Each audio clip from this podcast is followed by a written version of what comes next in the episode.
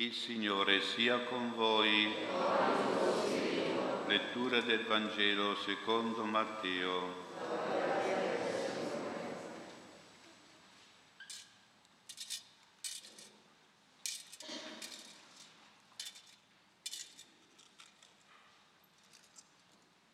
In quel tempo il Signore Gesù disse, quando il Figlio dell'uomo verrà nella sua gloria e tutti gli angeli con lui, si siederà sul trono della sua gloria. Davanti a lui verranno radunati tutti i popoli. Egli separerà gli uni dagli altri come il pastore separa le pecore dalle capre e porrà le pecore alla sua destra e le capre alla sinistra. Allora il re dirà a quelli che saranno alla sua destra, venite benedetti del Padre mio, ricevete in eredità il regno preparato per voi fin dalla creazione del mondo, perché ho avuto fame e mi avete dato da mangiare, ho avuto sete e mi avete dato da bere, ero forestiero e mi avete accolto, nudo e mi avete vestito, malato e mi avete visitato, ero in carcere e siete venuti a trovarmi. Allora i giusti gli risponderanno, Signore, quando ti abbiamo visto affamato e ti abbiamo dato da mangiare, o assetato e ti abbiamo dato da bere? Quando mai ti abbiamo visto straniero e ti abbiamo accolto, o nudo e ti abbiamo vestito? Quando mai ti abbiamo visto malato o in carcere e siamo venuti a visitarti? E il re risponderà loro, in verità io vi dico, tutto quello che avete fatto a uno solo di questi miei fratelli più piccoli, l'avete fatto a me. Poi dirà anche a quelli che saranno alla sinistra, via, lontano da me, maledetti, nel fuoco eterno, preparato per il diavolo e per i suoi angeli, perché ho avuto fame e non mi avete dato da mangiare, ho avuto sete e non mi avete dato da bere, ero straniero e non mi avete accolto, nudo e non mi avete vestito, malato in carcere e non mi avete visitato. Anch'essi allora risponderanno, Signore, quando ti abbiamo visto affamato o assetato, o straniero, o nudo, o malato in carcere, e non ti abbiamo servito? Allora egli risponderà loro, in verità io vi dico, tutto quello che non avete fatto a uno solo di questi più piccoli, non l'avete fatto a me. E se ne andranno questi al supplizio eterno, i giusti invece alla vita eterna. Parola del Signore.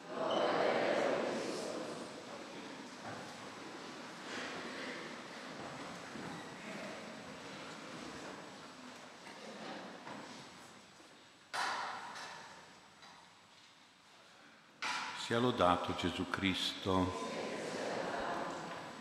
Oggi festeggiamo Gesù come Re e subito ci viene in mente che lui ci ha insegnato a pregare il Padre Celeste dicendo così venga il tuo regno. Si tratta di invocare, di auspicare il regno di Dio nel quale Gesù è il Re. E allora ci chiediamo che tipo di regno è quello di Dio, che tipo di Re è Gesù. Ecco, il regno di Dio non è come i regni degli uomini, i regni della terra. I regni di questo mondo sono molto spesso dei regimi, regimi nel senso materialisti, superbi, egoisti, anche regimi oppressivi, corrotti e violenti. Questi sono i regimi degli uomini.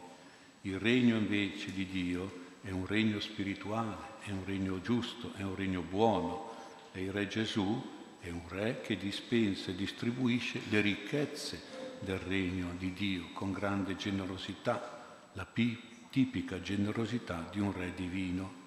Naturalmente si tratta di una generosità spirituale e gratuita. Ricordiamo che la parola regalo, voi bambini magari state già pensando ai regali di Natale e la parola regalo deriva da re, un dono regale, perché ai tempi di Gesù solo i re si potevano permettere di fare dei regali, delle regalità o delle regalie non tanto perché avevano a disposizione tanti beni, anche preziosi e costosi, ma soprattutto perché, essendo dei re, avevano un cuore regale, cioè un cuore grande, generoso, un cuore magnanimo, nobile, elevato. Una leggenda racconta di un re generoso che voleva ricompensare un povero bambino che gli aveva fatto un favore.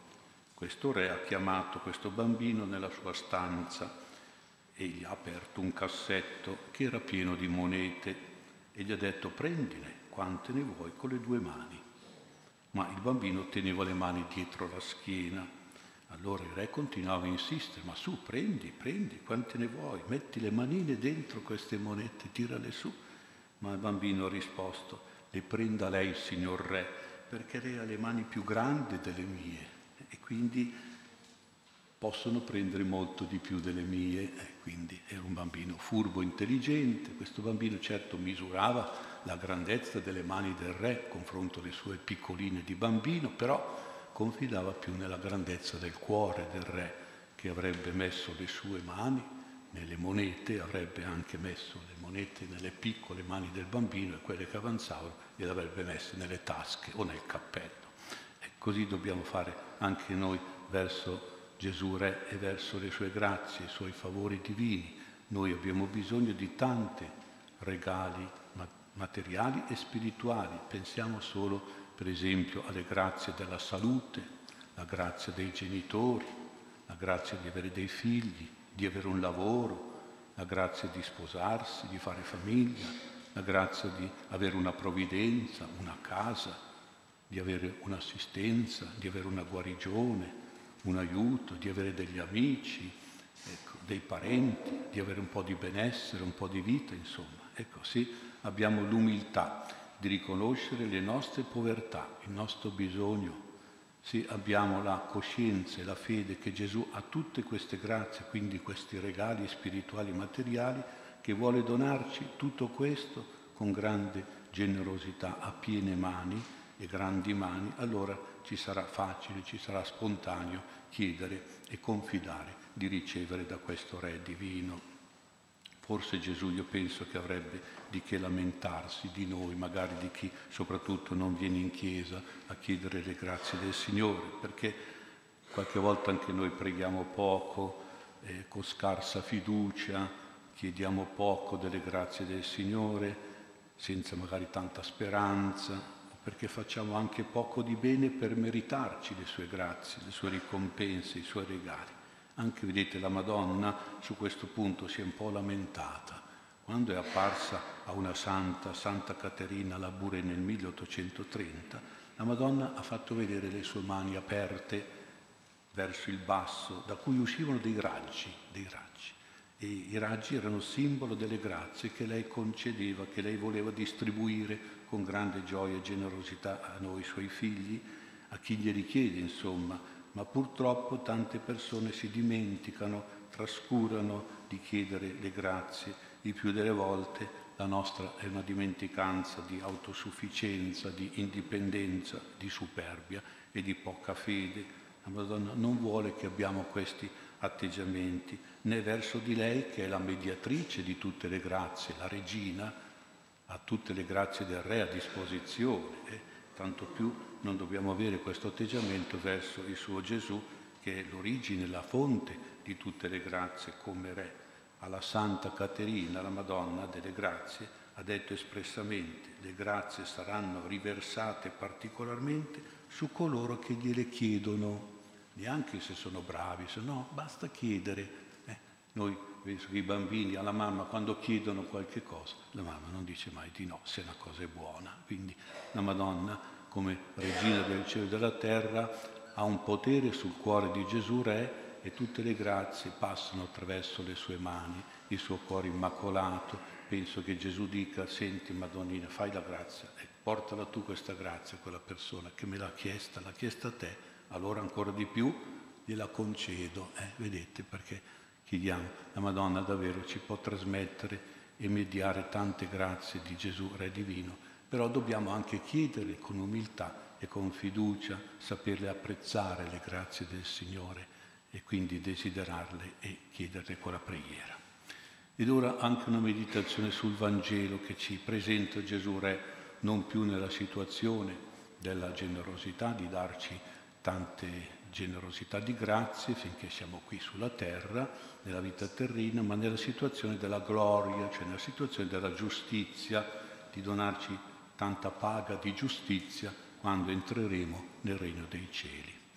Il Re è anche un giudice supremo, esercita e ministra la giustizia del regno di Dio, con due sentenze alla fine, eh, le due sentenze c'è la sentenza della vita eterna, quindi della vita in, felice in paradiso. A chi dà questa, questa sentenza così positiva? La dà alle persone generose. E poi c'è la sentenza invece, dice Gesù, del supplizio eterno, dell'infelicità nell'inferno. A chi dà questa sentenza? Agli egoisti. Ecco qui, i generosi e gli egoisti. Bisogna che comprendiamo un po' queste cose perché in paradiso non ci vanno soltanto eh, quelli che sono buoni, eh. non dico che non vadano, no, i buoni vanno in paradiso, ma non tanto loro, vanno i generosi in paradiso, stando a questa parabola. Chi è generoso riceve il paradiso, va nella vita eterna. Quindi anche se noi siamo peccatori, però se siamo generosi e possiamo sperare che Gesù ci dice, sei stato un gran peccatore, però vabbè, sei stato generoso, hai fatto tante offerte, hai fatto tante opere buone, allora vabbè, vieni in paradiso, alla vita eterna. E di contro all'inferno, all'inferno non vanno solo i cattivi, vanno anche loro, eh, purtroppo, ma vanno anche gli egoisti. Allora uno non può dire, ma io non ho fatto nessun male a nessuno. Sì, ma eri un grande egoista, non hai mai fatto bene a nessuno. E allora vai pure anche tu all'inferno. Eh, guardate che è così, eh è così, bisogna tenere presente questa cosa. Eh. Questa parabola è molto importante da meditare e da considerare. Gesù è un maestro, un maestro buono, un professore buono che ci dice prima l'argomento dell'esame finale. Io mi ricordo quando andavo a scuola, eh, ero un po' furbo anch'io, eh, però avevo questa attenzione quando andavo a scuola, stavo attento alle spiegazioni del professore, soprattutto per cogliere la cosa che lui ci teneva di più, ecco quello su cui lui insisteva di più, l'argomento che gli era preferito, perché capivo che gira e rigira, alla fine nelle interrogazioni, nelle verifiche e soprattutto agli esami, arrivava sempre a interrogare su quel tema lì, su quell'autore che a lui piaceva, su quell'opera che, su quale lui magari si era ehm, esperto, ero esperto, avevo studiato di più, eccetera, eccetera, e loro, i professori, erano contenti di sentire che io ero ben preparato su quella cosa che a loro piaceva, su quale loro erano molto... E quindi ero, condividevo e allora il voto era più alto e la promozione era sicura. Ecco, il Vangelo cosa ci dice? Il Vangelo ci dice quale sarà l'argomento preferito su cui Gesù ci farà l'esame finale, il giudizio il tema sicuro su cui saremo giudicati dal Re. E quindi saremo o premiati o condannati, promossi al regno dei beato, al paradiso, oppure bocciati all'inferno. Eh, professore bravo, ci dice già dove ci interrogherà. E quindi noi dobbiamo imparare bene la lezione. E quindi secondo una persona che non conosce questo Vangelo, se noi gli chiediamo, ma secondo lei l'oggetto dell'esame del giudizio finale di Gesù quale sarebbe? Io penso che lui risponderebbe, beh, i dieci comandamenti, ovvio, no? Ecco, sono leggi di buon senso, leggi di giustizia. No, no, no.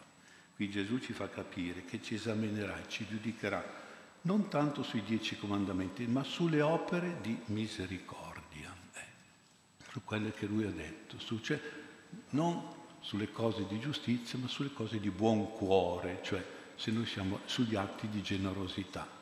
Allora per prepararci l'esame finale, per essere promossi, dobbiamo chiederci ogni giorno, io ho buon cuore, sono generoso, faccio del bene, faccio una beneficenza, aiuto gli altri, do da mangiare agli affamati, do da bere agli assetati, do, vesto i, i nudi, alloggio i pellegrini, visito i malati, visito i carcerati, eccetera. Queste sono le opere di misericordia e l'interrogazione sarà su questo tema qua.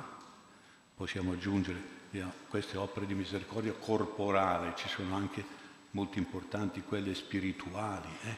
oggi forse sono più importanti, per esempio consigliare i dubbiosi, insegnare quelli, agli ignoranti, ammonire i peccatori, consolare quelli che piangono, perdonare chi ci ha offeso, sopportare pazientemente certe persone, eccetera, eccetera, pregare Dio per i vivi e per i morti. Ecco, mettendo insieme sette opere di misericordia corporale, sette spirituale, è un bel esame, eh? uno deve dire, ecco, e in questo esame dobbiamo capire proprio questo che c'è di straordinario, che queste opere di misericordia non sono motivate sulle persone che hanno bisogno, ma su Gesù stesso.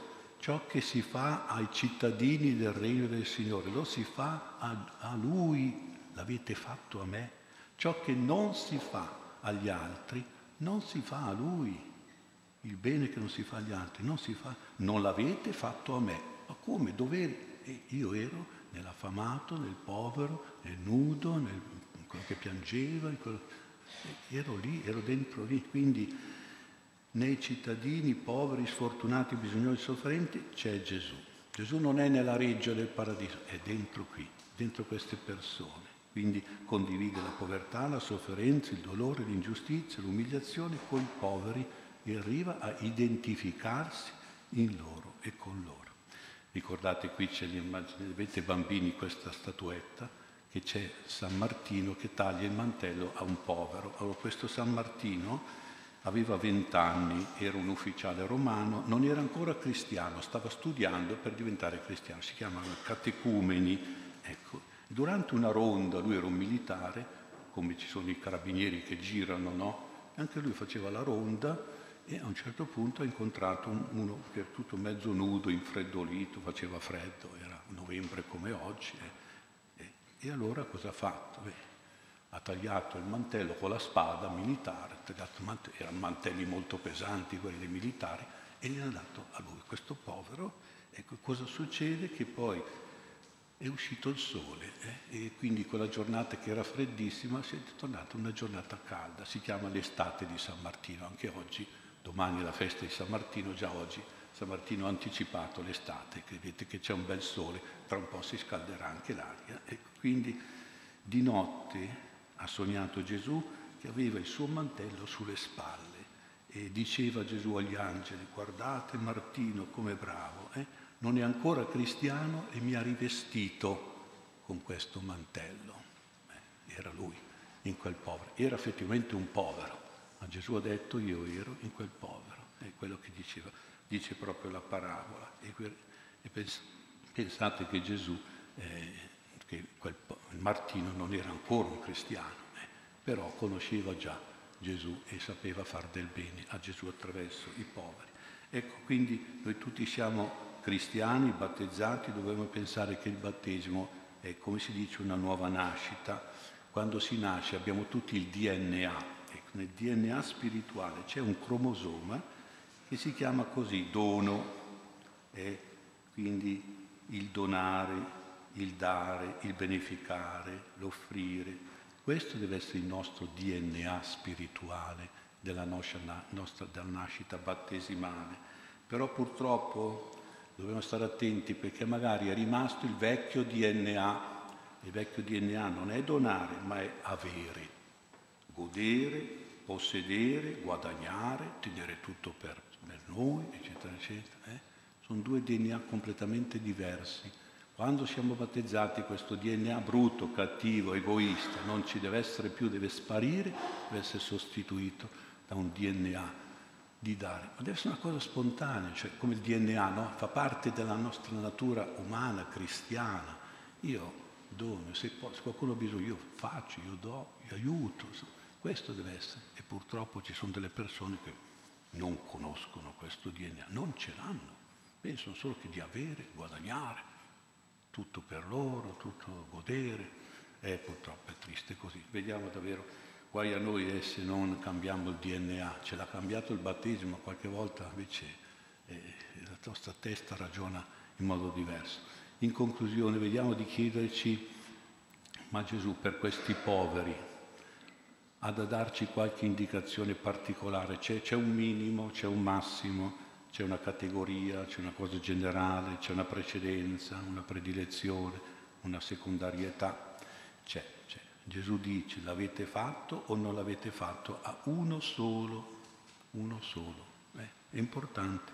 Quindi riguarda una persona, ma non tanto il singolo, cioè il singolo come persona, come individuo, individuo con una dignità, con dei diritti, ecco, più che in una categoria di persone, una, una collegialità, un gruppo, un partito, un'associazione, eccetera, eccetera. Quindi va bene aiutare nei problemi sociali, può esserci, ma però prima le esigenze delle persone in quanto tali, la persona. Ecco, questa deve essere uno solo, dice Gesù, quindi la persona individuale. Ecco, se no se guardiamo solo le cose sociali, dentro lì ci sono tante truffe, tante ingiustizie, tante caste, tanti privilegi, tante cose. Stiamo attenti. Eh. Su questo punto torniamo sempre al discorso della persona, con sua dignità i suoi diritti, questo è molto importante. E poi Gesù dice, l'avete fatto o non l'avete fatto? A uno di questi miei fratelli, fratelli. E questa parola è molto importante. I padri della Chiesa dicevano, Gesù predilige i fratelli, i fratelli in Cristo chi sono? Sono i cristiani, sono i fedeli, sono i battezzati, sono i credenti, per cui va bene aiutare quelli di altre religioni, capito, si può fare del bene anche a loro, ma prima sono i cristiani, tu devi aiutare i tuoi fratelli in Cristo. Gesù usa la parola fratelli, questo è importante. E quindi e questa è la cosa, perché si deve arrivare a quello che dicevano i primi nel, nella gente che conoscevano i primi cristiani, dicevano guarda come si vogliono bene. Chi sono? Cristiani. Eh. Ma si vogliono bene perché si aiutano a quei tempi, non era così, eh. Ognuno pensava per sé o ai suoi amici, ai suoi parenti. Ma invece questi qua si vogliono bene, si aiutano. E questa è una bella testimonianza anche, anche per chi non è cristiano, che vede che i cristiani si aiutano tra di loro. Ecco, c'è una precedenza che noi dobbiamo fare, i nostri fratelli nella fede dobbiamo aiutare, soprattutto quelli che hanno bisogno. E questa è una bella testimonianza, una bella evangelizzazione. Potrebbe invitare anche gli altri, beh, entro anch'io in questo bel gruppo di gente che si vuole bene, che si aiuta, che si, quando uno ha bisogno l'altro interviene, insomma ci si aiuta a vicenda. Amatevi gli uni gli altri, ha detto Gesù, il comandamento eh, fondamentale che, che ci fa veramente fratelli. E poi Gesù dice ancora, l'avete fatto o non l'avete fatto, quelli più piccoli. E ho capito salvare tutti, però la precedenza va ai piccoli, eh? come quando c'è da salvare qualcuno. Ma prima i bambini e le donne, insomma, anche loro sono un po' piccole, confronto agli uomini, eh? e poi gli altri. Prima i piccoli, dice Gesù, questa parola è molto importante perché i piccoli sono coloro che sono incapaci, inabili, che sono deboli, indifesi, i cuccioli, diciamo i nostri cuccioli, che ispirano sempre eh, affetto, che hanno bisogno di più attenzione, più cura, più sostegno, più protezione, più aiuto. Questa è la carità che va soprattutto a chi ha veramente bisogno, perché è piccolo, capite? Non carità a chi può lavorare, a chi può essere, eh, insomma, si può arrangiare da solo, eccetera. No, no, poverino, bambino piccolo.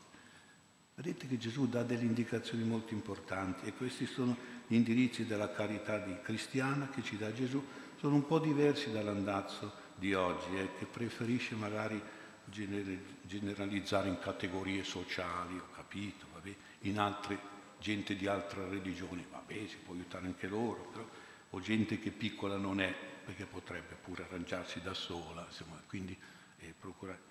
Ecco, forse la nostra carità cristiana e anche la carità della Chiesa ha bisogno di un po' di riequilibrio, di essere riordinata e ricondotta al Vangelo del Signore. Ho dato alcune indicazioni e vediamo davvero di seguirle, perché nella parabola di Gesù oggi è molto bella, eh? ci sono tanti insegnamenti, sono importanti perché riguardano anche la nostra vita dell'aldilà, non solo dell'aldiquà, che sarebbe molto più bella se viviamo bene questa parabola ma soprattutto Gesù ci dice, guarda che di là sarai in paradiso se farai questo tipo di carità che io ho insegnato.